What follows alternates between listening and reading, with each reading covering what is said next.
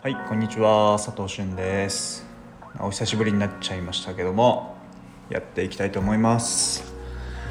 今日のテーマは、えー、自分を定点観測するです。自分を定点観測するっていうことですね。まあ、常に見とくっていうことです。で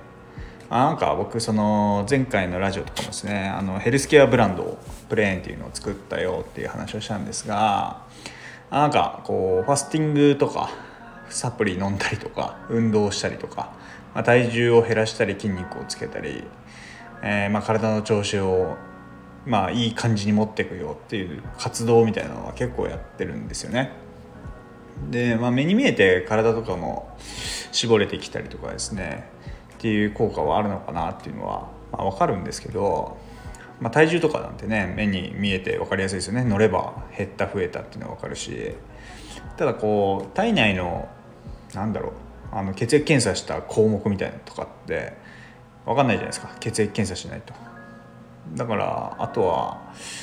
心の状態とかをこう定量化するのとかもむずいっすよね。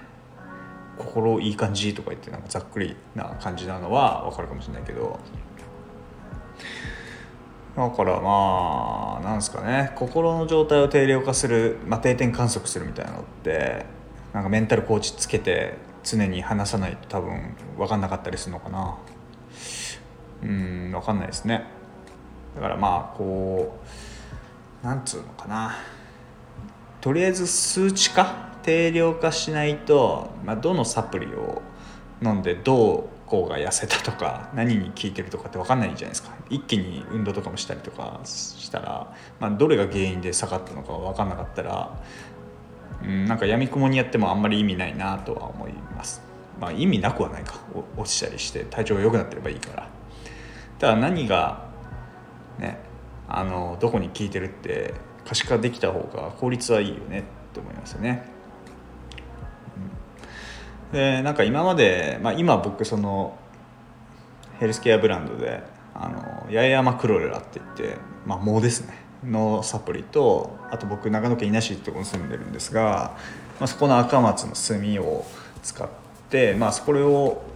えー、両方混ぜたですね、デトックスサプリみたいなのを作ってるんですけど、まあ、これなんか体内に溜まったカビ毒みたいなのを排出するみたいな役目があったりとかまあ効能とか歌っちゃいけないのか販売する時は まあちょっとラジオなんで聞き流してもらえればなと思うんですがとまあ炭はやっぱ食べた摂取した、まあ、油分ですね油とかを、えー、吸着して排出する役目があったりまあ炭って水とかにも入れて水の中の、えー、悪い要素を吸い取って、まあ、水をクリーンにするみたいな役目があるので、まあ、それを両方ミックスして飲むみたいなのをやってるんですね。でもこれって体感はあったとしても数値化でエビデンス取れてないからなんて説明しようかなみたいなところで、まあ、このテーマになってたみたいな感じです。でまあその健康管理みたいなのって、まあ、ツールプロダクトみたいなのもそこそこ出てるのかなと思ってて僕は今 AppleWatch 使ってるんですけどやっぱ機能的にまだまだ足りないなと思っててえー、なんかフリースタイルリブレっていう、まあ、腕とかにパチってこう貼ってなんかラーメンとか食べたら血糖値がどれくらい上がってるとかいつまで上がり続けてるとかを可視化できるツールがあったりあと GoB3 って言って、まあ、それもスマートウォッチなんですけど、まあ、食べたカロリーを、えーまあ、大体78割ぐらいの精度で摂取カロリーを出してくれるので、まあ、ラーメン食べたら2000カロリーだったよみたいなことは自動で取ってくれるっていう、まあ、これ優れものだなと思ったんですけど、まあ、この機能が Apple Watch とかにね入ってるとめちゃくちゃいいなと個人的には思ってます。まあ、他になんかいいプロダクトとかですねアプリがあったら、まあ、教えてほしいなと思います。あとはまあ僕の周りでですねなんかこう GLP-1 っていう糖尿病の注射みたいなやつがあってなんかそれをダイエット用にしたやつがあるっぽくてですねそれをやってる、ま、知り合いの人とかが何人かいて激痩せしてるんですよね。多分そのインスリンをなんかなんかいじってんでしょうね。お腹が空かないようになるみたいな感じだと思うんですけどまあなんかテクノロジーとかも進んできてうんまあ痩せるのが目的だったらね何でもいいと思うんですけど結局まあ、その自分を定点観測して自分の基本の数値みたいのが分かってて、えーとまあ、対策例えばサプリ飲んだらどのくらいになったとか、まあ、それって